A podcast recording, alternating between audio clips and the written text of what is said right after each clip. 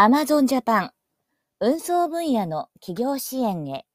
深刻な人手不足の改善に期待物流業界では深刻な人手不足が問題になっています物流業界では来年からドライバーへの時間外労働の規制が強化され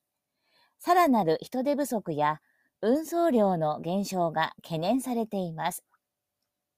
そのため、ネット通販大手のアマゾンジャパンは、担い手の確保に向けて、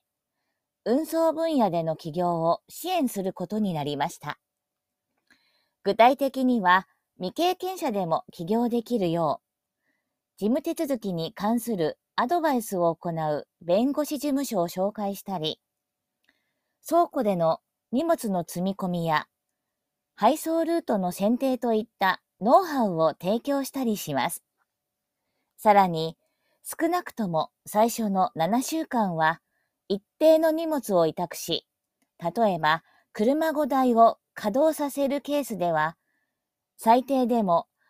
毎週70万円程度の売り上げにつながるということです。ドライバーの獲得競争が激しくなる中、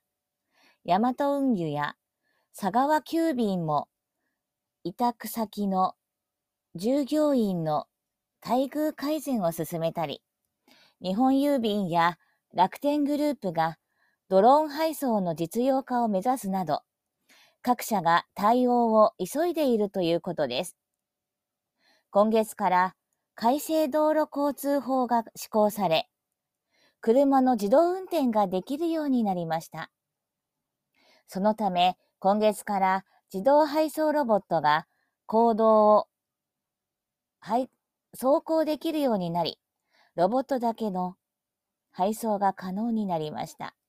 これらは今後、物流業界の人手不足の解消に期待されています。